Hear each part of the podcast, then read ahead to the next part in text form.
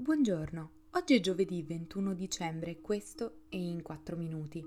il podcast di The Vision sulle notizie dall'estero delle ultime 24 ore. Parleremo della Corte Suprema del Colorado che squalifica Trump dalle primarie dello Stato, dell'ONU che approva il ritiro anticipato delle truppe dal Congo e del nuovo emiro del Kuwait. Questo episodio è presentato da Telepass tech company all'avanguardia nella rivoluzione della mobilità in un'ottica sempre più innovativa e sostenibile.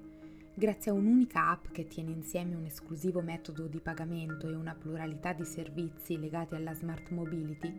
come le strisce blu, il carburante o la ricarica dell'auto elettrica, l'uso di monopattini, bici e scooter in sharing, l'acquisto di biglietti per treni e pullman, dello ski pass per sciare e dei servizi per Venezia,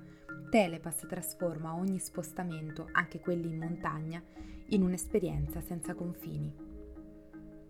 La Corte Suprema del Colorado ha stabilito che l'ex presidente Donald Trump è squalificato dal ricoprire nuovamente la carica per le sue responsabilità in quella che si è rivelata essere l'insurrezione che ha portato all'assalto del Campidoglio il 6 gennaio 2021. Una sentenza significativa che probabilmente arriverà nelle mani della Corte Suprema degli Stati Uniti. Quella del Colorado è stata la prima nel paese a stabilire che la sezione 3 del quattordicesimo emendamento, che squalifica le persone che si impegnano in un'insurrezione contro la Costituzione dopo aver giurato invece di sostenerla, si applica proprio a Donald Trump.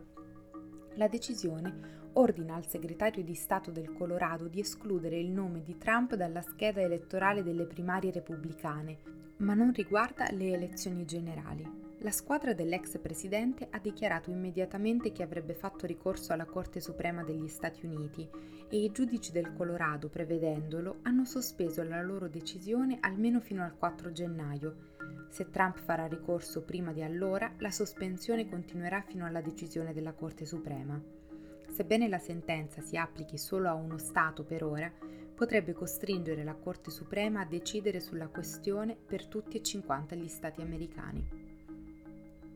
il Consiglio di sicurezza delle Nazioni Unite ha votato all'unanimità a favore del graduale ritiro delle operazioni di mantenimento della pace nella Repubblica Democratica del Congo, note come MONUSCO. L'organo a 15 membri ha votato per il ritiro delle forze di pace nella nazione centrafricana circa un anno prima di quanto inizialmente previsto, nonostante le continue preoccupazioni per le violenze diffuse nel paese.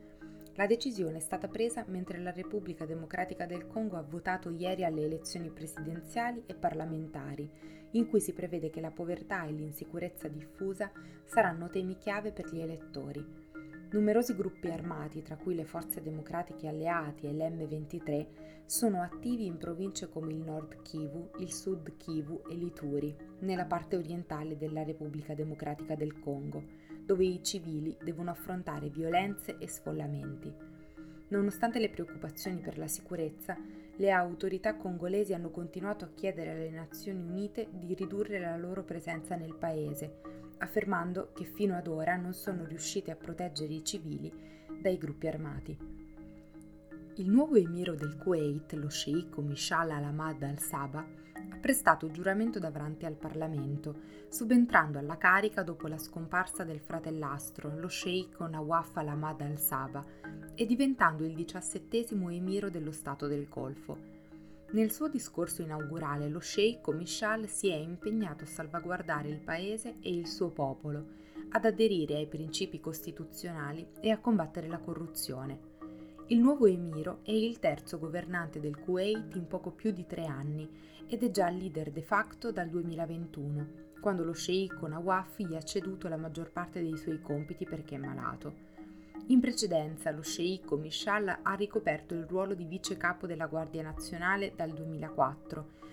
al 2020, di capo della sicurezza di Stato per 13 anni dopo essere entrato nel Ministero degli Interni negli anni 60 ed era stato nominato principe ereditario nel 2006. Ci si aspetta che l'Emiro mantenga le principali politiche estere del Kuwait, tra cui il sostegno all'unità degli arabi del Golfo e alle alleanze occidentali, con le buone relazioni con l'Arabia Saudita che sono considerate una delle sue principali priorità.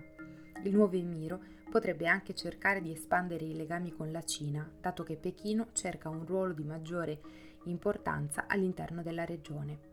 Questo è tutto da The Vision, a domani.